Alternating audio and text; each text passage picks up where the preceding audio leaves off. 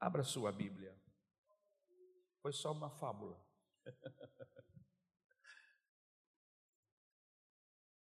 Evangelho de Mateus, capítulo de número 5. Nós estamos trabalhando o Evangelho de Mateus, estamos estudando algumas mensagens. Estamos no capítulo 5. E especificamente nesse capítulo começa, começa o Senhor Jesus começa uma série de palestras no monte denominado Sermão da Montanha. O Sermão da Montanha é a síntese do Evangelho. O Sermão da Montanha é tudo aquilo que o Senhor Jesus gostaria que nós entendêssemos e abraçássemos. Todas as mensagens do apóstolo Paulo, do apóstolo Pedro, de Tiago, todo o Evangelho está dentro do Sermão da Montanha. Se nós compreendermos o Sermão da Montanha, nós entendemos o Evangelho. Se nós começarmos a compreender o Sermão da Montanha, a vivermos esse sermão, porque não são orientações só para você guardar, não é teoria, é prática. Se praticarmos o Sermão da Montanha no nosso dia a dia, então, então seremos bem-aventurados. Então nós vamos estar sendo alvejados pelas bênçãos ligadas a essas bem-aventuranças. Amém? Nós vamos ler três versículos, porque se trata da primeira bem-aventurança. Então, nós vamos trabalhar essas, todas as, as bem-aventuranças, aquelas que Deus nos permitir, nos próximos domingos, no nome de Jesus. Amém? Do versículo 1 ao versículo 3 do capítulo 5. O texto diz assim: Vendo as multidões, Jesus subiu ao monte e se assentou. Seus discípulos aproximaram-se dele e ele começou a ensiná-los, dizendo: Bem-aventurados os pobres em espírito, pois deles é o reino dos céus. Meu Deus, eu rogo a tua misericórdia sobre a minha vida, para que eu saiba, para que eu possa, Senhor, de uma maneira bem clara, passar a, tua palavra. Senhor, inspira-me Dá-me um coração inspirado. Dá-me uma mente que flua a ação do teu Espírito. Mas eu não rogo essa bênção somente sobre mim, mas eu rogo sobre todos os teus filhos que estão aqui esta manhã. E aqueles que ouvirão esta mensagem em algum momento através, Senhor, da internet. Eu rogo que a tua graça, o teu amor, a compreensão da tua palavra possa vir sobre a vida de cada um de nós, de forma que, sabendo possamos agir de acordo com a tua palavra. É o que rogamos, é o que te pedimos, no nome de Jesus. Amém. Algumas propostas de Jesus, às vezes, se tornam difíceis de compreender. Neste texto, ou no texto que estamos lendo, no capítulo 5, ele tem a coragem de dizer que vão herdar o reino dos céus os que são pobres de espírito, os que são humildes de espírito. Mas deixa eu fazer uma pergunta, às vezes eu sempre começo o sermão fazendo algumas perguntas, e eu gostaria de não fugir à regra. Se colocarmos dois jogadores de futebol, qual vamos valorizar mais? O que joga no melhor time do país e foi convocado para a seleção, ou o que joga no time da segunda divisão? Qual dos dois jogadores você valorizaria mais? Por que você está fazendo essa pergunta, pastor? Porque vem a outra pergunta: qual é o mérito de ser pobre? Deixe-me fazer outra pergunta a mais. Quais dos executivos valorizamos mais? O executivo que viaja de helicóptero ou o executivo que está desesperado de frente do gerente do banco lhe suplicando que não apresente o seu cheque sem fundo até o final do dia. Quem tem mais valor para você? Qual dos dois empresários? Deixe-me ainda fazer uma outra pergunta. Qual pai você valoriza mais? O pai que coloca seus filhos para estudar no melhor colégio da cidade, porque tem dinheiro para isso? Ou o pai que está há dois dias sentado em frente à escola pública, esperando o sorteio das vagas para o seu filho estudar? Realidade. Qual pai você valoriza mais? É óbvio que nós valorizamos o jogador de futebol, que é o melhor, e ainda faz a propaganda da número um. A gente valoriza muito mais o empresário que anda de helicóptero e, e não o empresário que mendiga uma vaga, ou melhor, que mendiga o favor do gerente do banco e não lhe apresente o cheque sem fundo até o final do dia. É lógico que nós valorizamos mais quem tem grana para colocar os seus filhos nas melhores escolas do estado e não aquele pai que está há dois dias sentado em uma cadeira de praia esperando a escola abrir para distribuir as tais vagas para o ano letivo. Mas o interessante do que eu estou falando aqui, meus irmãos, que são realidades do nosso dia, é que Jesus, Jesus disse: são desses pobres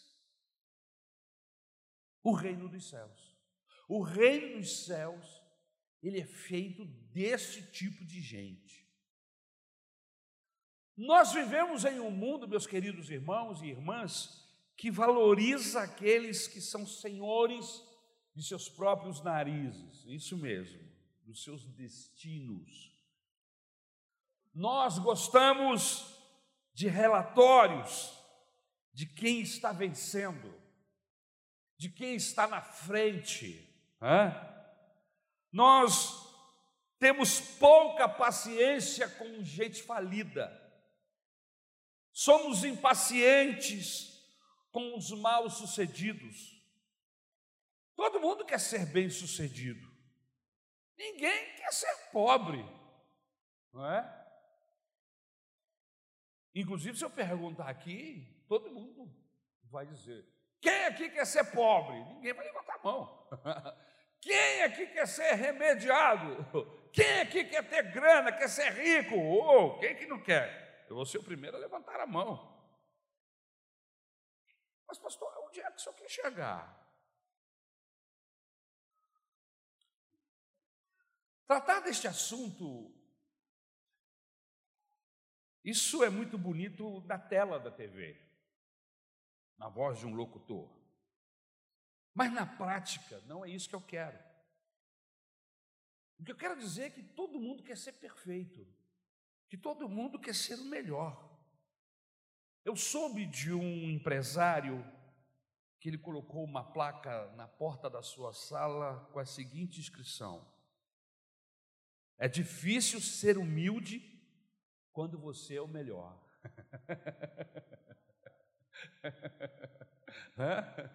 Já pensou?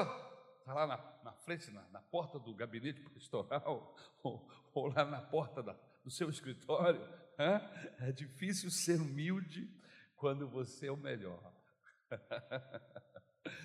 Mas o Senhor Jesus diz o seguinte: bem-aventurados pobres de espírito. Essa palavra em hebraico, porque o Senhor Jesus ensinou o sermão da montanha em hebraico, e Jesus ensinou dizendo que bem-aventurado, ele não fala de uma, mas ele fala de várias bem-aventuranças. Essa palavra, ela aparece com a tradução no hebraico da seguinte maneira: em vez de, de falar bem-aventurado, que na nossa tradução mais popular diz feliz é. São felizes, ou felizes são todos aqueles, e aí vem a bem-aventurança. Mas no texto em hebraico, traduzindo direto para o português, a palavra aparece em marcha. O que é em marcha? Em marcha é alguém que está em movimento. É como se o Senhor Jesus estivesse dizendo assim: em marcha, sigam andando. Aqueles que assim praticarem serão bem-aventurados. O sentido aqui do texto, meus queridos, é de movimento. Em outras palavras, continue marchando para vocês alcançarem a felicidade. Em outras palavras, a felicidade não vem primeiro, mas vem depois no reino de Jesus. No texto, a felicidade parece primeiro, né? Bem-aventurado ou felizes são aqueles que assim praticarem. Não é bem desse jeito. O texto é: continue praticando, continue marchando, continue fazendo da forma como eu estou ensinando e orientando, e vocês vão receber lá na frente, lá no final, a bem-aventurança que eu estou aqui ensinando. A felicidade não vem primeiro, mas ela vem depois no reino de Deus. O que Jesus quis dizer com esta frase, bem-aventurado os humildes de espírito? Antes de dizer o positivo, o que ele quis dizer, eu quero falar o que ele não queria dizer. Quando ele disse bem-aventurados os pobres de espírito, ele não queria dizer que a pobreza seria um traço da personalidade destas pessoas. Jesus não está querendo enaltecer aqui a pobreza. Ele não está descrevendo um jeito de ser. Não se trata de uma pessoa retraída, tímida. Às vezes as pessoas mais introvertidas, menos falantes, essas pessoas nós as temos em nossa concepção como pessoas humildes. Por quê? Não, ele é muito humilde, ele não sabe falar. Não, ele, ele não sabe falar, ele não quer falar. Às vezes ele é tímido, tem nada de humildade. Ele é introvertido, tem nada de humildade. É possível se ter uma postura mais quieta, é possível se ter uma postura mais melancólica, e ter uma alma arrogante. É possível. É possível ter um coração prepotente. Então, Jesus não está falando que herdarão os céus quem tem esses traços de personalidade. Não é isso que ele está falando. Em segundo lugar, quando Jesus disse bem-aventurados os humildes, ele não está querendo dizer que são bem-aventurados os que Deus considera humildes. Ou seja, não é Deus que está falando, Fulano é humilde. Não é uma humildade segundo a visão, a perspectiva de Deus. Por quê, pastor? Porque quando Deus olha do céu aqui para baixo, Ele não vê ninguém humilde. Mas Ele vê todos, sem exceção, todos pobres de espírito. Aos olhos de Deus, somos todos pobres de espírito. Então não é o que Deus acha a meu respeito, não é o que Deus acha que eu sou, mas bem-aventurados os que se acham. Eu me acho, você se acha pobre de espírito. É isto que Jesus está enaltecendo aqui no texto. É quem se acha pobre de espírito, porque pobre de espírito todos nós somos. O problema é que você não se acha pobre de espírito. e sem querer a história do burrinho, burro veio a calhar. Quando Deus olha dos céus aqui para a terra, aqui para baixo, Ele vê todo mundo como pessoas pobres do espírito. Ou seja, nós estamos nivelados por baixo. A bem-aventurança é que alguns conseguem se ver assim, pobre de espírito. E quando alguém se vê dessa maneira, quando ele se enxerga desse jeito, Jesus disse: esse é bem-aventurado. Mas você não alcançou ainda. Você está em um processo. Pode ser que alguns aqui esta manhã, ou alguém, não se considere um pobre de espírito, mas eu quero lembrá-lo que o texto em hebraico diz: continue andando, continue caminhando comigo, continue marchando, porque o fato você estar comigo, andar comigo, ouvir a minha voz, as minhas palavras, pode ser que neste processo você comece a se achar pobre de espírito. E se isso acontecer, então você será o bem-aventurado. Em terceiro lugar, quando Jesus diz bem-aventurados os pobres de espírito, ele foi cuidadoso em dizer que a pobreza aqui não é financeira, não é intelectual, é uma pobreza de espírito. Não é pobreza de caráter, não é pobreza de imaginação, de iniciativa. No Antigo Testamento, os pobres eles não tinham a proteção do Estado, como hospital, aposentadoria rural e etc. Os pobres só tinham a Deus.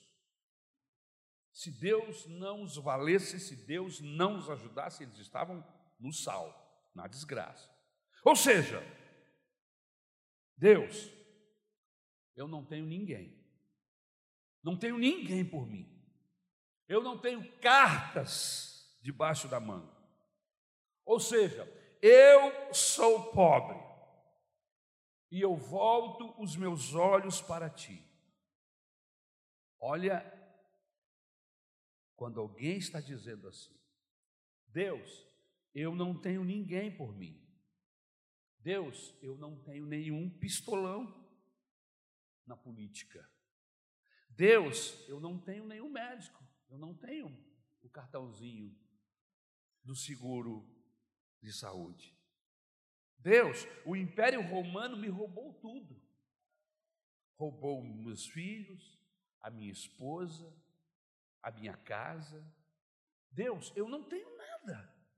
Ou seja, quem chega a esta conclusão na vida que não tem a quem apelar, senão ao Deus do céu, Jesus disse: Esse é o bem-aventurado. Mas, pastor, eu tenho um cartão de saúde. Eu não sou tão desvalido assim como esse cidadão que acaba de falar, lá do Império Romano. Mas eu quero ser pobre de espírito. Você tem, mas você não se garante naquilo. Você até possui, mas você não tem o seu coração nisso. Você continua se considerando pobre, carente de Deus. E é nisto que está a bem-aventurança. São aqueles que chegaram em um beco sem saída que chegaram em um fundo de poço sem luz e diz: Eu não tenho a quem recorrer, eu estou falido, eu estou desesperado, só Deus pode me ajudar. Para essas pessoas, quando essas pessoas chegam a esta conclusão, Jesus diz: Em marcha, você está começando bem, continue andando, vocês são bem-aventurados. Por quê? Porque vocês, se continuarem assim, pobres de Deus, vocês receberão o sopro do Espírito sobre vocês, vocês receberão aquilo que vocês necessitam. Jesus está dizendo: vocês são pobres no espírito. E ser pobre no espírito significa humilhados do sopro. Em outras palavras, vocês são pobres de mim, pobres de Jesus, pobres de Deus. Mas se confiarem em mim, mas se continuarem marchando, vocês vão herdar o meu sopro, o meu poder, a minha capacidade, ou seja, vocês receberão ajuda dos céus, o meu espírito virá sobre vocês.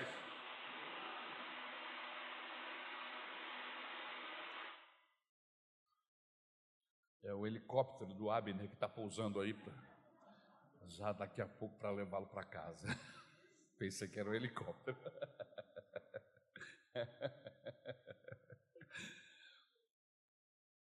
Queridos, o homem ele é triúnico.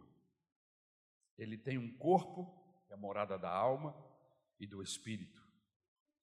Ele tem uma alma para comunicação com o semelhante, ele tem um espírito para comunicação com Deus. O espírito é a faculdade que eu tenho de me comunicar com o eterno. A Bíblia diz que o espírito de Deus fala ao meu espírito que eu sou filho de Deus. É um convencimento lá dentro, no meu espírito, aleluia. Quando Jesus diz bem-aventurado os pobres de espírito, ele está dizendo que aquele que na sua intuição, na sua faculdade, aleluia, em seu sopro, no seu espírito, em seu espírito se sente falido, pequeno. Jesus diz: bem-aventurado é esta pessoa. Bem-aventurado aquele que no seu relacionamento com Deus se sente impossibilitado. Ser pobre de espírito é quando eu percebo que falta alguma coisa no âmago do meu ser. Quando eu admito que falta algo em mim, e eu me rendo a esta realidade, esta ausência de alguma coisa que está aqui, e eu descubro que esse vazio, que esse espaço é do tamanho de Deus, é do tamanho do Senhor Jesus Cristo, aleluia. E nessa descoberta, eu me descubro empobrecido de Deus, e eu estou falando de mim. Então Deus diz assim: Você é bem-aventurado, você descobriu algo tremendo, você talvez não tenha entendido a profundidade dessa descoberta. Você descobriu que sem mim você é um nada, que sem mim você é um pobre. Mas o alvo de Deus não é que nós sejamos pobres, Ele quer que descubramos esta pobreza, para que Ele possa nos enriquecer com a Sua presença bendita. Por isso que a prepotência espiritual é um pecado, e a Bíblia diz que vem a queda. Então, sou bem-aventurado quando eu percebo que há uma brecha no meu espírito e só Deus pode preencher. É aquele que veio aqui na igreja porque se sente que precisa de Deus, porque descobriu que é pobre e só Deus pode enriquecê-lo do seu sopro, do seu espírito. Há um vazio, há uma lacuna, está faltando algo e não é o intelecto e não é a ciência. Está faltando algo e não é humano, é um vazio de Deus. E quando você faz essa descoberta e procura, aleluia, encher-se deste ser maravilhoso, então você é considerado nos céus um bem-aventurado. Quando chegamos a essa conclusão, então somos bem-aventurados. Mas o que significa ser pobre de espírito, pastor? Em primeiro lugar, pobre de espírito não é um valor absoluto, mas sim um valor relativo. Ele vai comprar você, ou melhor, comparar você com alguém. Isso é muito interessante, esse raciocínio. Exemplo: ser alto, ser inteligente, ser rico, ser pobre. Explique-se, pastor. Você é alto comparado aos seus irmãos, mas comparado aos jogadores de basquete, você é um anão. Você entendeu? Não, lá em casa eu sou o mais alto, pastor. Eu tenho 1,78m. E você pode se sentir mal. Você vê o Abner, por exemplo, é um rapaz alto. Quantos, quanto, quanto você mede? 1,91. Mas se eu coloco ele num time de basquete, ele vai ser o baixinho. Porque começa daí. É a partir de 1,98 que começa a se escolher os caras, porque a cesta é alta. Lógico, existe toda uma habilidade, mas a altura é muito importante. O indivíduo tem que ser alto. Então, me comparar aos menores não me faz ser maior do que ele. Deixe-me abrir um pouquinho mais o leque para você entender. Você é alto comparado aos seus irmãos, mas comparado a um time de basquete, você é não. Sua riqueza comparada ao mendigo da rua, você é riquíssimo. né? Mas comparado aos que moram lá no Principado de Mônaco, e você que se sentia o bambambam bam, bam de Campo Grande, comparado-se ao o que mora lá no Principado de Mônaco, você vai ver que você é pobre. que você é um pobretão. Sabedoria comparada aos que não foram à escola. Poxa vida, o cara nunca foi na escola, eu fui. Eu sou considerado um sábio, não é verdade? Mas compara essa minha sabedoria aos que trabalham na NASA e eu descubro que eu sou um ignorante, porque os cabeçudos estão lá. Os cabeças estão lá. Ouvi dizer de um homem aqui em Campo Grande, um bairro aqui que enche de água. Qual é o bairro que enche de água quando chove aqui, irmãos? Maravilha. É mesmo? É maravilha o nome? Jardim Maravilha. Olha, não podia ser ter um nome diferente, né, irmão? Pois é, esse cidadão que morava no Jardim Maravilha, choveu muito aqui na região e ele acabou sendo levado pela enxurrada. E o pobre morreu. E ele chegou lá no céu. Quando ele chegou lá no céu, ele queria falar. Olha, eu vim de um lugar lá em Campo Grande chamado Jardim Maravilha, choveu muito, encheu e eu acabei morrendo. Ele queria dar o testemunho dele para todo mundo que estava lá. E os dois anjos preocupados, olhando para ele, falaram assim: Olha, tudo bem, você quer dar o seu testemunho, pode dar, mas olha, no auditório, o Noé está presente.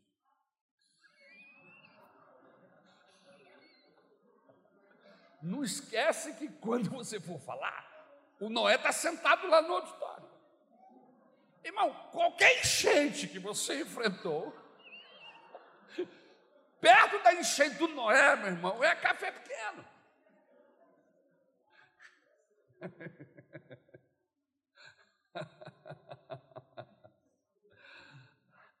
Ou seja, a enchente que matou aquele homem do Jardim Maravilha, comparado à enchente de Noé, não seria uma grande enchente. Irmãos, quando eu olho no espelho, entendo que não sou tão mal assim. Você vai. Eu olho no espelho e falo assim: eu não sou tão mal assim, rapaz, eu, eu tenho algumas coisas boas. sou gente boa. É sangue bom, como dizem por aí. Mas quando eu me comparo com Deus, eu não passo de um verme. Você entendeu? Você está entendendo a pobreza de espírito? A bem-aventurança de ser pobre de espírito não é olhar-se no espelho, mas comparar-se com Deus. Bem-aventurados são aqueles que têm a capacidade de colocar suas vidas diante da vida de Deus e se compararem a Ele. E quando nós nos comparamos a eles, nós somos pobre, pobre de maré irmãos. Olhar para Deus e diante de quem Deus é, é descobrir que eu sou de verdade. E quem eu sou de verdade? Pobre pobre de Deus. Isso é entender o que é ser pobre de espírito. Por isto, Isaías, lá no capítulo 6 do seu livro, ele tem uma visão dos céus, aleluia. E o lugar que ele viu, teto do templo se abriu e ele viu o lugar onde estava Deus. E uma fumaça enchia a habitação de Deus. As abas, só as abas do manto dos vestidos do Senhor enchia todo lugar. Foi uma visão apoteótica, meus irmãos, espetacular de Deus anjos, querubins, serafins estavam ao redor do trono de Deus e diziam uns aos outros: Ele é santo, Ele é santo, Ele é santo, aleluia, e a terra está cheia da sua glória.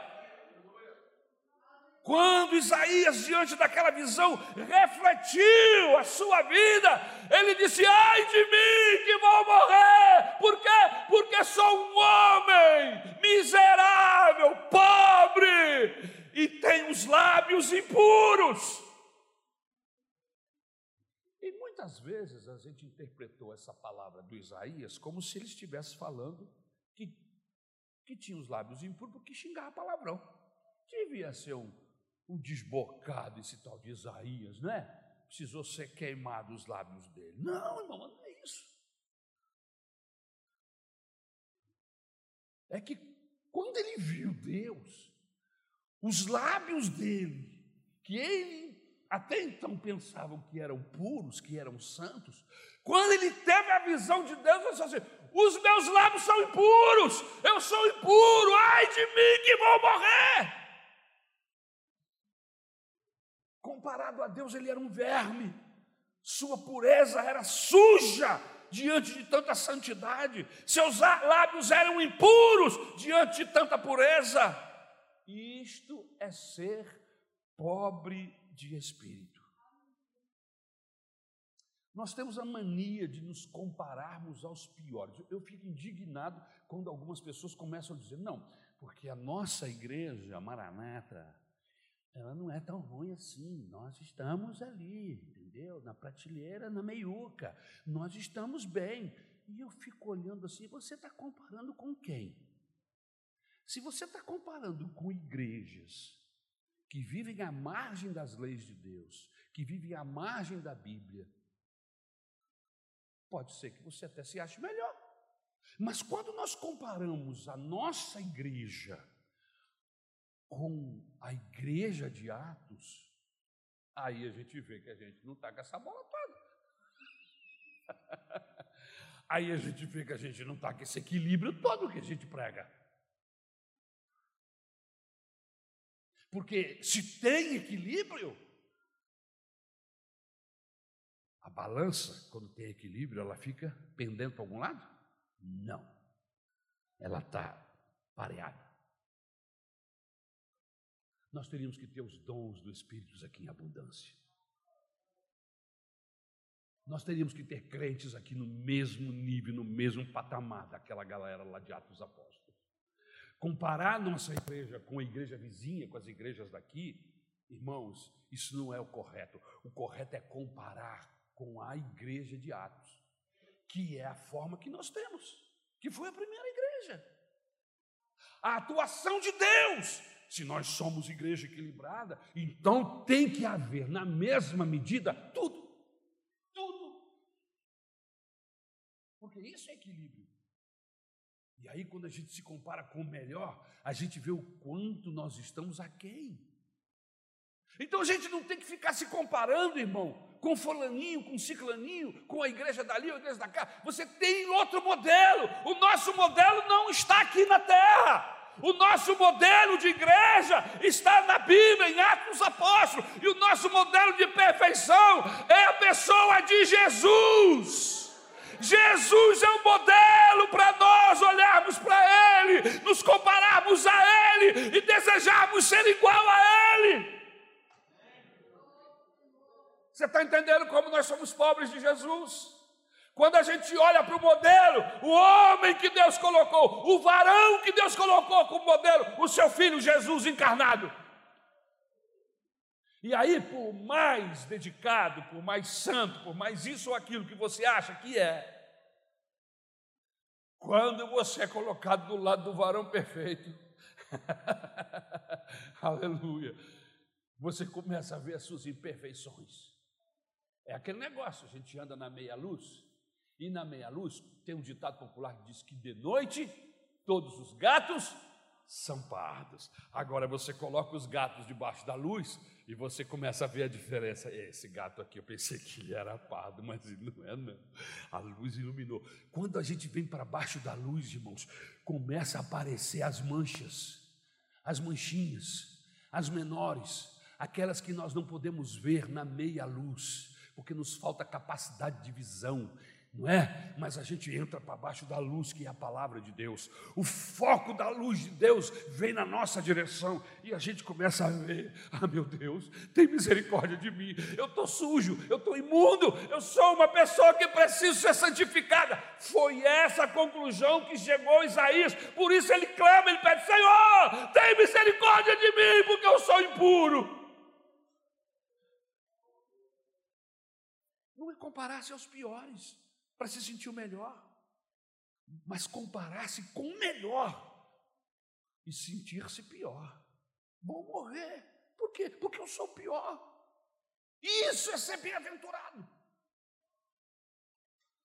Vamos continuar? Em segundo lugar, ser pobre de espírito, na linguagem de Jesus, é descobrir-se uma obra inacabada. Ser pobre de espírito é descobrir-se uma obra inacabada. Deus não terminou ainda. É, tinha um irmão numa igreja nossa, uma das nossas igrejas, que ele era muito engraçado. E essas pessoas assim, tinha um menino da igreja que ele era coitadinho, ele era desprovido de beleza, era gente boa demais, mas totalmente desprovido de beleza. E aí o pessoal mal, tem uma turma que é ruim, mas chamava ele de mal acabado. Se não, não deu tempo de acabar, ele veio assim, pastor. Ele ficou com pressa, Deus ainda estava botando ele na forma. Isso é bullying, né, irmão? Isso é bullying. E o pior é que a gente ria.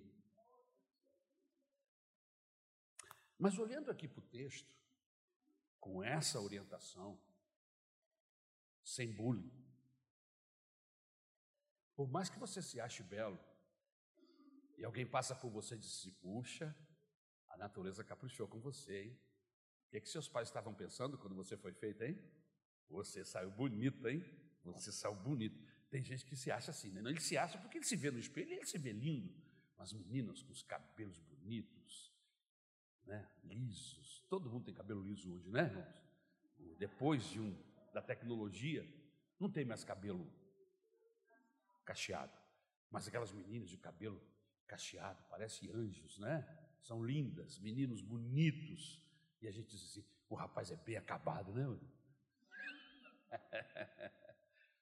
na linguagem bíblica, na linguagem de Jesus, aqui no texto, no hebraico, ele está dizendo assim: aquele que se considera uma obra inacabada, este é bem-aventurado.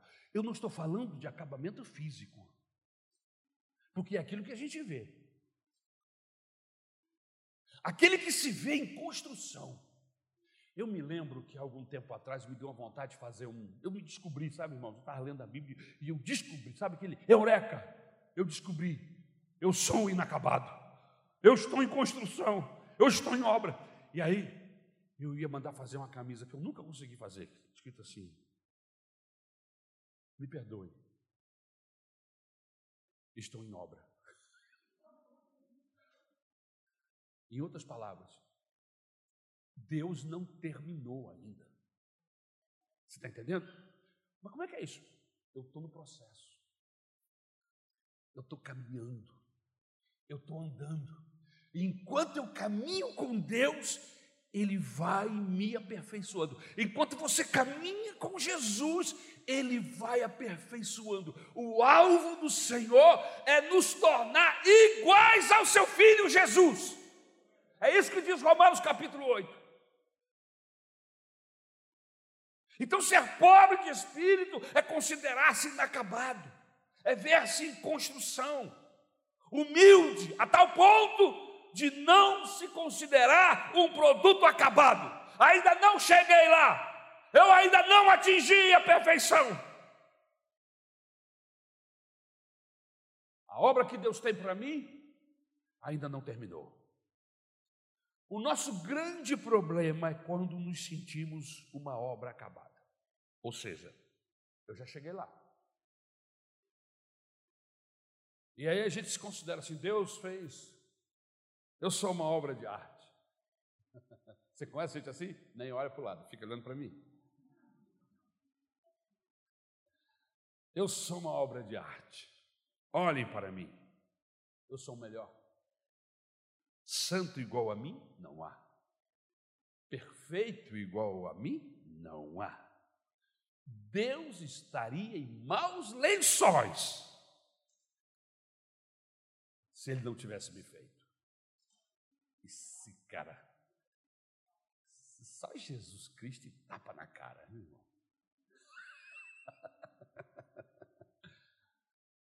Deus estaria em maus lençóis se eu não tivesse nascido. Mas isso não é verdade, você sabe disso. Deus ainda tem muita obra para fazer em mim e em você. O Espírito Santo está trabalhando, irmãos, e ele faz hora extra direto. No meu caso especificamente, como ele trabalha, faz hora extra comigo, irmãos. E se eu vivesse mil anos aqui, ainda assim ele estaria trabalhando, porque, irmãos, é muita coisa, é muito acabamento, é muita coisinha torta, é muita coisinha fora do lugar. Existem uns compartimentos da minha alma aqui que Jesus não entrou ainda, que estão fechados, que eu preciso abrir e permitir que ele entre para ele iluminar. E diz: Olha, eu quero fazer uma coisa aqui, mas começa tirando as sujeiras, começa tirando o que não presta daqui, ó, aquilo ali, aquilo ali, aquilo ali, porque Deus é maravilhoso. Ele diz assim: ó, isso aqui não pode ficar aqui ali. Se você quiser continuar comigo, você tem que tirar isso aqui. A gente não pode continuar junto. Assim, não, Senhor, eu tiro, o que mais? Isso aqui também não dá para ficar. E aí ele vai tirando as sujeiras, os embaraços. Ele vai tirando as armadilhas que eu mesmo construo para eu cair e pecar contra Deus. Eu sou uma obra inacabada. O pecado ainda tem vez em mim, eu dou lugar ao pecado para me destruir mais ainda. O pecado tem quatro fases que são muito importantes para que nós aprendamos a fase da autossuficiência, ao invés da dependência. Esse é um pecado gravíssimo, inclusive foi exatamente isso que aconteceu lá no Jardim do Éden. O homem quis tornar-se autossuficiente e deu com os burros na água. A autossuficiência, ao invés da dependência, a face da obstinação, ao invés da submissão, a face do egoísmo, ao invés do altruísmo, a face da vaidade, ao invés da humildade. Vejam, meus irmãos, como há pobreza de espírito entre nós, entre os religiosos. Vejam, meus queridos irmãos, como é fácil confundir aquele que está a caminho daquele que pensa ter chegado. Quem é que está a caminho aqui? Por favor, quem é que está a caminho? Vocês estão comigo? Estão me entendendo? Mas é possível que você conheça alguns que pensam que já chegaram. E no meio religioso é muito fácil confundir aquele que está a caminho daquele que pensa ter chegado. Agora, o texto de Lucas, capítulo 18 e versículo 9, nos dá o entendimento mais claro sobre o que é que nós estamos falando. Nós temos aí em Lucas 18, 9, a parábola do fariseu do publicano. O fariseu, a Bíblia diz que dois homens entraram no templo para orar. Um era fariseu, e esse homem se achava uma obra acabada. Veja como ele fala. O texto diz assim: Jesus que conta essa história. Dois homens foram ao templo orar. Um deles era fariseu e o outro cobrador de impostos. O fariseu em pé fazia esta oração: Eu te agradeço, Deus, porque não sou como as demais pessoas desonestas, pecadoras, adúlteras, e com certeza não sou como aquele cobrador de impostos. Jejuo duas vezes por semana e dou o dízimo de tudo que ganho. Sou perfeito, sou maravilhoso. Mas o cobrador de impostos ficou à distância e não tinha coragem nem de levantar os olhos para o céu enquanto orava. Em vez disso, batia no peito e dizia: Deus, tem misericórdia de mim, pois sou um pecador. Vamos fazer um paralelo do fariseu com as quatro faces do pecado que falamos há pouco. A face da autossuficiência se encaixaria aí nesse fariseu? Ao invés da dependência? A face da obstinação, ao invés da submissão? A face do egoísmo, ao invés do altruísmo? A face da vaidade, ao invés da humildade? Será que esta ação do pecado se encaixa na hora que esse homem está orando? Irmãos, a hora que nós estamos orando é um momento mais especiais na vida de um cristão. É a hora que ele está falando com Deus. Todas as demais horas se tornam secundárias. Tudo mais se torna secundário. Agora, se na hora que eu estou falando com o Altíssimo, eu tenho esse tipo de procedimento, eu me imagino na maneira como esse fariseu está se imaginando, você pode imaginar o que acontece depois que ele sair do templo? Depois que ele chegar em casa? Como ele lida com os seus relacionantes, ou com aqueles que se relacionam com ele? Com a mulher dele? Eu sou um homem perfeito. Essa mulher é uma mulher pecadora. Você conhece gente que não pede perdão? Você conhece gente que não pede perdão? Por quê? Porque eu não peco. Quem não pede desculpa é porque não erra. E existem maridos, porque eu quero trazer isso para a prática, isso é muito legal na teoria, mas na prática a coisa. Maridos que não pedem perdão.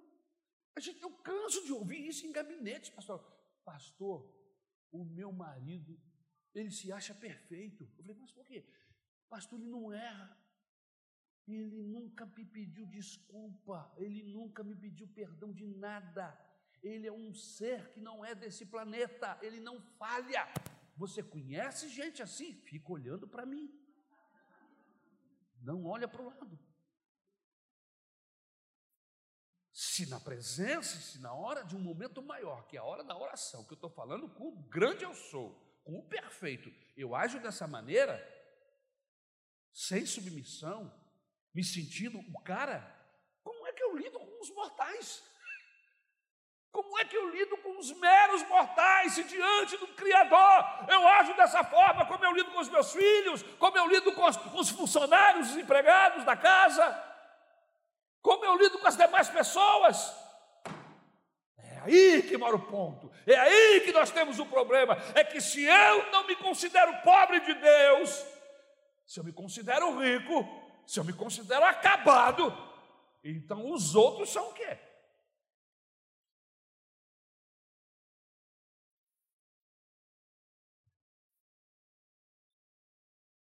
Deus prefere o coração dilacerado. Quando você chega perto de Deus, a primeira coisa que Ele olha é o seu coração, não é o seu rosto, não é a sua face. Deus prefere o coração dilacerado, coração contrito, do que o coração que se acha completo. Por isso, quando você chegar diante de Deus, a sua oração, não fica agradecendo porque você é o cara, porque você é o bom. Não. Jesus conta essa parábola e pergunta aos seus discípulos, porque é interessante a pergunta no final do Senhor Jesus: qual dos dois Deus ouviu a oração? E os discípulos do publicano. Vocês disseram Mendes, Jesus. Por quê?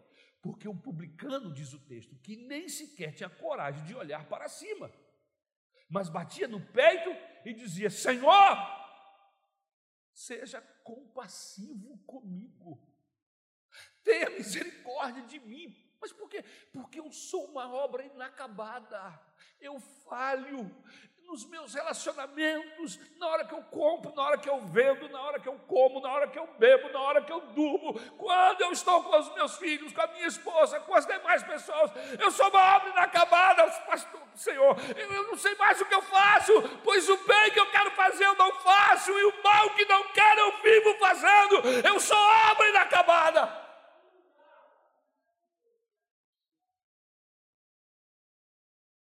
Terceiro lugar, e eu começo a terminar. Ser pobre de espírito na linguagem de Jesus é não ter nada a oferecer, nada a reivindicar, nada com que comprar o favor de Deus. Esses são os pobres de espírito. Bem-aventurado é aquele que não tem nada a oferecer a Deus.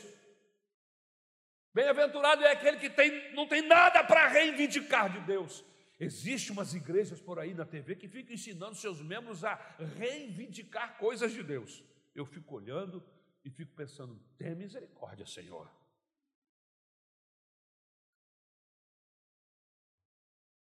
Aquele que não tem nada para reivindicar é aquele que não, não tem como comprar o favor dos céus. Por quê? Porque ele é pobre. Ele entende que, mesmo que ele tivesse todas as riquezas do planeta, ele não poderia comprar um olhar de Deus.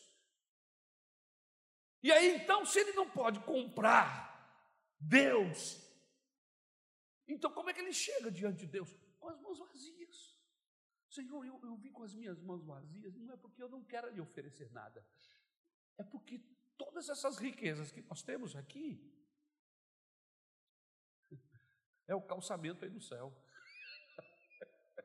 Como é que eu vou oferecer ouro e pedras preciosas para um Deus cuja cidade, o calçamento é feito de barras de ouro, paralelepípedos de ouro e pedras preciosas? Não, pastor, o senhor, por favor, o senhor, o senhor acha que o céu é assim mesmo? Você está me entendendo?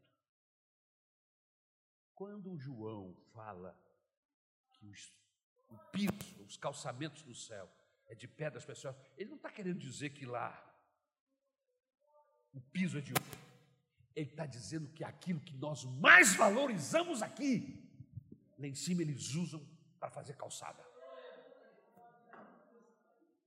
Não é isso, pastor? Amém? Usa para pisar. Aquilo que você mais valoriza e luta para ter aqui, lá no céu, o pessoal joga, anda em cima, entendeu? Limpa o pé, Agora eu estou, agora estou, estou voando, né? Limpa o pé, que ela não tem sujeira.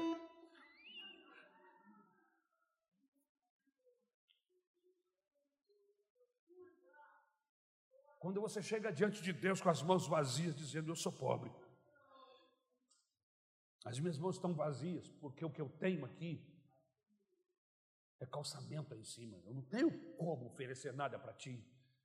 Por isso eu estou aqui com minhas mãos vazias. E eu, eu, eu sou uma obra inacabada. Mas Deus, tu podes acabar essa obra. Tu podes fazer, completar em mim a obra que tu começaste com Jesus lá na cruz.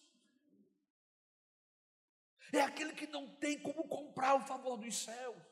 Ele é pobre e ele chega diante de Deus com as mãos vazias, sem orgulho, sem prepotência por isso que essa conversa fiada que tem por aí, de colocar Deus na parede, de reivindicar, como eu vou colocar o Criador na parede? Como eu vou reivindicar alguma coisa de um ser assim?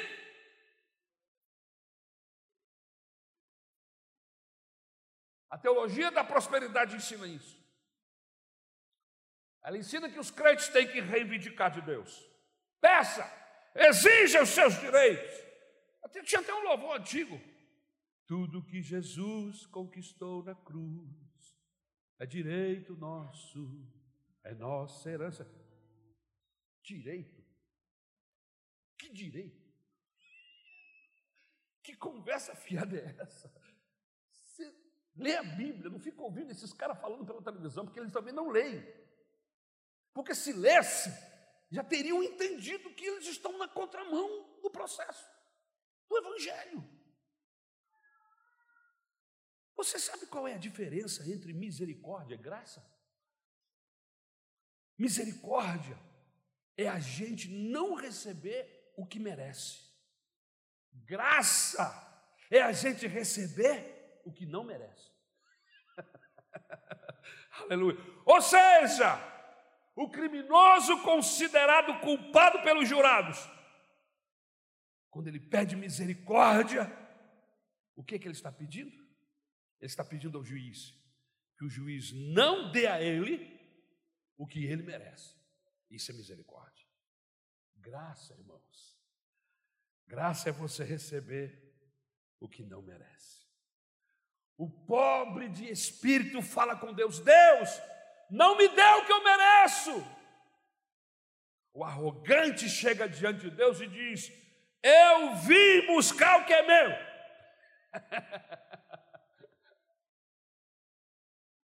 Tem certeza que é isso que você quer? Você veio buscar o que é seu? Tem certeza que você veio buscar o que é seu direito? Deus não me deu o que eu mereço. E o que, é que você merece? Você merece o inferno. Todos pecaram. Todos estão destituídos da glória de Deus. Todos pecaram. Não há um justo sequer. O salário do pecado é a morte. Eu só paro aí, vou parar aí. Porque da vírgula para lá começa a graça. O salário do pecado é a morte, porque você é pecador, você recebe como recompensa a morte. O que é que o pecador tem direito de morrer e ir para o inferno? Mas a Bíblia, nesse mesmo texto, tem uma vírgula que diz assim: Mas a vida eterna está em Cristo Jesus, nosso Senhor. Não me dê o que eu mereço, porque eu mereço o inferno, eu mereço condenação. Me dê o que eu não mereço. E o que é que você não merece? Eu não mereço Jesus. Eu não mereço o céu. Eu não mereço ser abençoado. Eu não mereço nada. Mas porque Ele é bom. Porque Ele é bom. Porque Ele é bom. Aleluia. E a sua graça é grandiosa. Eu sou alcançado. Aleluia. A graça de Deus chegou na minha casa e transformou um pecador, aleluia, condenado em um pecador remido, lavado pelo sangue de Jesus, aleluia.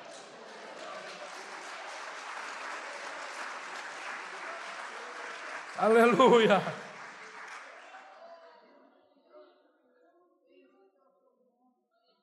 a gente não merece, mas é favor, é graça. Eu não tenho como comprar, eu não tenho como juntar nada para oferecer a Ele, porque a minha riqueza é pobreza, miséria. Mas quando eu chego com essa consciência de que você é pobre de Deus, e aí então Deus olha para você, você é vazio de mim, mas eu vou encher você de mim. E aí ele manda o seu sopro, o Espírito Santo, aleluia, o fôlego de Deus, aleluia, o Espírito Santo, e ele enche as nossas vidas.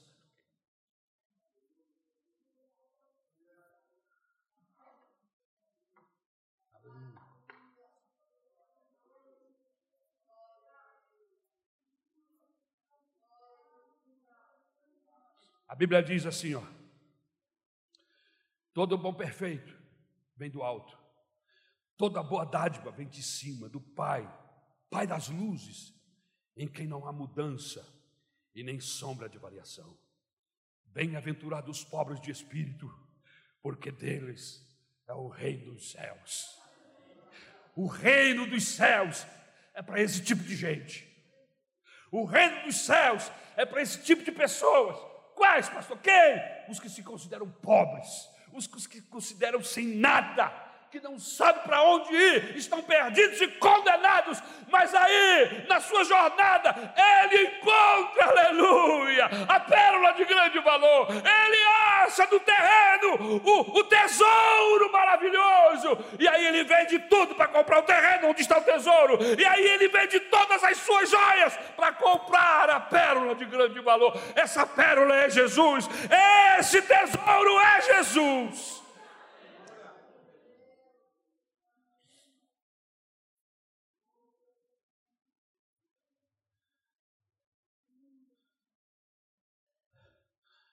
Porque somente os pobres de espírito herdam o reino dos céus, pastor? Porque o reino dos céus é um reino de relacionamento. Viu? O reino de Deus é um reino de relacionamento. E a gente começa a chegar onde a gente quer. Gente de Deus, gente pobre do espírito, gente que está no processo de acabamento, ele já entendeu que o reino de Deus é relacionamentos, é reino de amor. Você só será realmente amado quando você se considera fraco, quando você se considera pequeno, quando você se considera vulnerável. No reino dos céus, não tem ninguém querendo mandar em ninguém. Olha que fantástico, irmãos. Lá no céu não tem ninguém querendo mandar em ninguém. Quem é que manda aqui sou eu, querubim? Não. Todo mundo lá se acha menor. Todo mundo lá quer servir. Quanto mais serviço, mais. Foi isso que Jesus falou. João Batista foi o maior dos nascidos de mulher. Mas lá no céu ele é o menor. lá no céu ele é o menor. Por quê? Porque lá no céu a ordem é inversa. Não é maior quem recebe. Porque aqui nesse planeta, quem é o maior? É o que paga, é o que possui, é o que tem. Lá no céu, o maior é quem não tem. Lá no céu, o bem-aventurado não é o grande, é o menor. Quanto mais servo for, maior ele é. Lá no céu é uma disputa para ver quem serve mais. Agora imagine um lugar desse. Tem alguém querendo mandar? Irmão, a igreja precisa ser o protótipo do céu. Quem é que manda aqui? Quem manda aqui é o pastor. Na minha concepção, na concepção bíblica, pastor é servo de servo.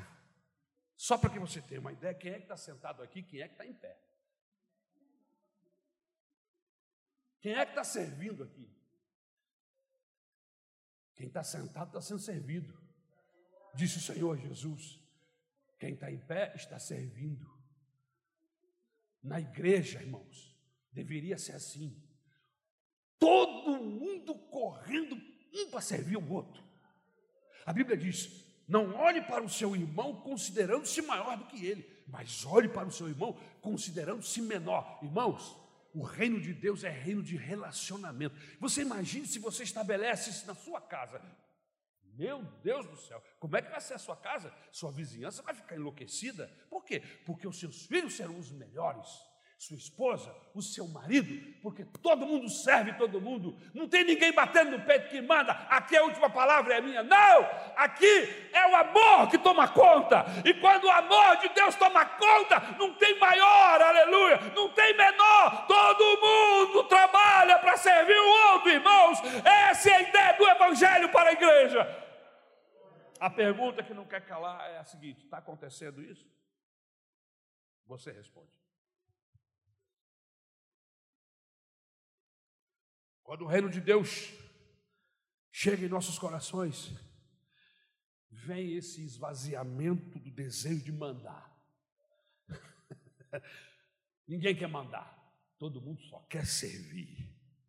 Quando esse reino chega em nossos corações, a humildade impera em todas as nossas relações. Ninguém é maior do que ninguém. Deus deseja que tenhamos um relacionamento onde não pese sobre nós o desejo de mandar, o desejo de liderar. Irmãos, está errado essa nossa concepção. A gente entendeu tudo errado. Amém? Na igreja, quem lidera é o que serve. Se você está pensando em ser diácono para mandar, você entrou para a igreja errado. Se você chegou na igreja, eu me lembro que algumas pessoas às vezes chegam na igreja e dizem, ah, pastor, como é que a gente faz para entrar para essa igreja, para ser pastor? As pessoas perguntam isso para a gente, né? Eu, eu quero ser pastor, porque na concepção dessas pessoas, pastor é o que manda, é o que coloca, é o que tira, é o que faz. Mas na concepção do reino de Deus, pastor é o que serve, pastor é o mandado.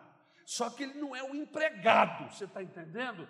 Por quê? Porque os membros da igreja olham para ele considerando superior. E o pastor olha para os membros considerando-os superior. É uma guerra, uma guerra santa, não para ver quem é o maior, mas para ver quem é o menor. Amém, Rosane? Aleluia. Aleluia. Por isso o reino dos céus é para os pobres de espírito, o vulnerável. Ele não manda, ele não é o líder. Os pobres de espírito entram em relacionamento sem altivez. Os pobres de espírito entram em seus relacionamentos sem prepotência. Os pobres de espírito entram em seus relacionamentos sem arrogância. Por isto que o soberbo, o de nariz empinado, e eu quero deixar claro, o de nariz empinado, não é o de nariz grande, por favor. Senão eu estava fora, irmão. Se só entrasse no céu, se nariz empinado, se o sinônimo fosse nariz grande, eu estava roubado. Ou ia ser barrado na porta. Mas graças a Deus que tem gente nariguda, aleluia, mas está lutando para se esvaziar. Por isso o soberbo de nariz empinado não entra no reino dos céus, dos céus. A Bíblia diz que Deus abate o soberbo. A soberba precede a ruína. Por isso o soberbo não entra no reino. Porque o soberbo ele não consegue amar. Ele se utiliza das pessoas. Você conhece gente assim? Que se utiliza das pessoas? Ele não consegue estimar, o soberbo não consegue estimar. Por quê? Porque ele sempre tem que estar no domínio. Quem é que manda aqui? Sou eu. Ele sempre tem que estar por cima. Irmãos, a gente não entendeu o Evangelho. A gente não entendeu. Aqui quem é o líder sou eu. Não entendeu.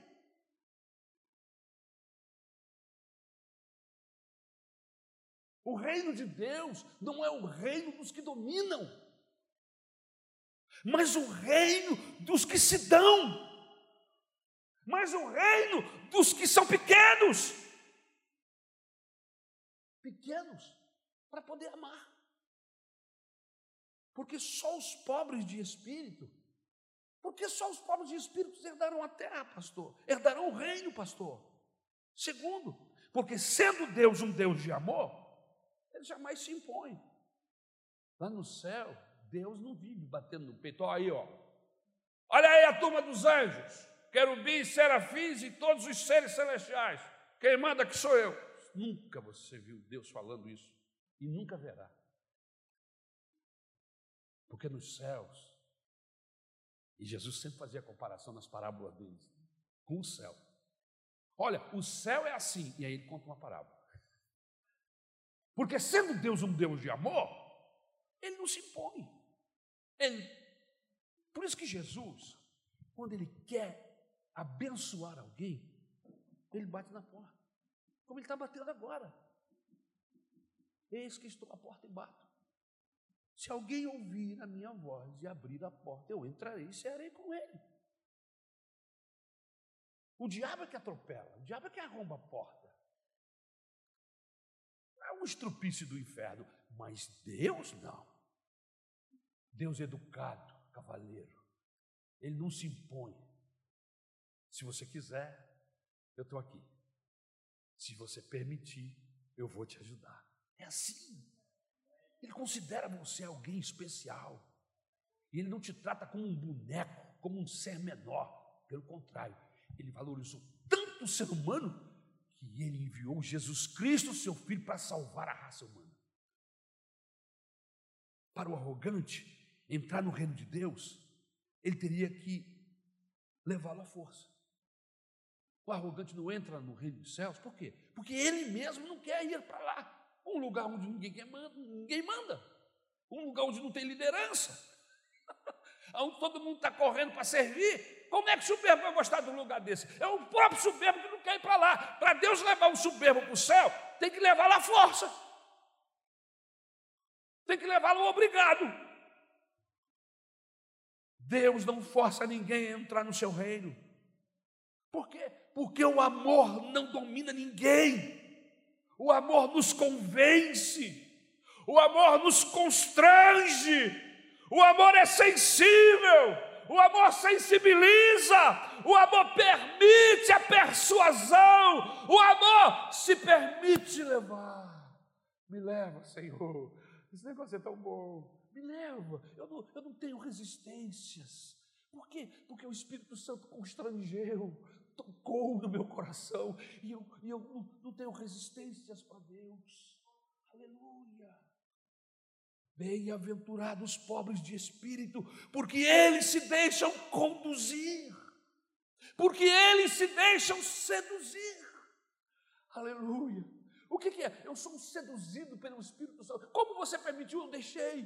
Primeiro ele constrangeu meu coração. E quando ele constrangeu, eu, eu não resisti. E eu fui seduzido pelos seus encantos, pelo seu amor, pelo seu carinho, pela maneira como ele me tratou, como ele me honrou. Agora eu quero servir a esse Deus. Eu quero ser seguidor desse Jesus. Não é obrigado não é por força, não é por questões financeiras, nem por sobrevivência, não, é por constrangimento, aleluia. Por isso que para ser pastor, ou um líder na igreja, pelo menos eu fiz essa exigência com Deus, olha só. Eu falei, Deus, eu não quero. A tua obra para mim não é emprego, cabide de emprego. Eu não quero ser pastor porque eu estou desempregado. Eu não quero ser pastor porque eu não dei certo na vida. Não. Eu quero eu quero ter o que negar. Uma exigência tola, porque eu criei um problema para mim mesmo. Porque algumas portas se abriram. Eu passei em alguns concursos públicos e eu estava pronto para ingressar em um desses órgãos lá em Brasília já estava fazendo os testes físicos. E aí o Espírito Santo me lembrou assim aí. Você não queria? Agora ficou mais complicado. Porque esse teu trabalho aí vai te dar um bom salário, vai te dar uma, um apartamento aqui na Zona Sul. Você com certeza vai ter um bom carro. Você vai ter uma vida legal. E eu estou te chamando para ir para o campo missionário. O banheiro é ruim, a casa é fria, sua esposa não tem as coisas que, ela gosta, vocês vão passar um pedaço ruim lá. E aí eu pensei assim, mas é isso que eu quero, não sofrimento. Eu quero servir. E se servir a ti significa deixar o que eu tenho, abrir mão, então, por quê? Mas por que, pastor? Porque ele me constrangeu. Porque eu estava perdido, condenado às minhas misérias, nos meus pecados. Ele me abraçou quando eu era sujo. Ele me abraçou quando o meu destino era morte, férgida do inferno. Ele mudou os meus caminhos quando eu andava no meio do lamaçal. Então, por causa dessa ação de misericórdia para comigo, eu resolvi dedicar minha vida e eu quero me tornar um seguidor. Para onde quer que tu quiseres me enviar, eu vou. Lembra que a gente estava falando isso ontem? Que existem certas pessoas na nossa vida que nos ajudaram, que foram importantes na nossa vida, nos ajudando, nos abrindo porta, nos abençoando ao nível que hoje essas pessoas, qualquer coisa, qualquer hora da noite, qualquer momento, se elas dissessem, Ari, eu estou precisando de você, eu corro lá. Irmãos, é isso. É isso que eu tenho com Deus. Eu não posso dizer não para Ele. Eu não posso simplesmente virar as costas porque o que ele fez por mim, ninguém jamais faria. O que ele fez por você, ninguém jamais faria. Ele me resgatou. Aleluia. Aleluia. O reino de Deus é o reino de amor. Deus não converte ninguém à força. Só estão, só irão para o reino os que se apaixonarem pelo caráter límpido de Deus. Por isso que não dá para ser evangélico, não dá para se ser seguidor de Jesus se você não estiver apaixonado. Você está entendendo? Porque envolve coração, envolve amor, envolve paixão. Gente apaixonada por Jesus, que só quer ficar perto dele, que vive para ele, trabalha, dorme, casa, constrói, muda-se, vive a vida, mas a sua vida é para ele. Ele não vive para si. E quando a gente fala não vive para si, não significa que o cara vai ficar 24 horas na igreja. Não, não é isso. O Evangelho nunca disse isso. Mas tudo o que eu faço, tudo o que alcanço, foi porque Ele me permitiu, foi porque Ele me ajudou, foi porque Ele abriu portas. E quanto mais eu me dedico a Ele, quanto mais eu o honro, mais Ele me honra. Você está entendendo? Não é troca, não é troca, não é troca. O Evangelho não é balcão de troca. É amor, é paixão.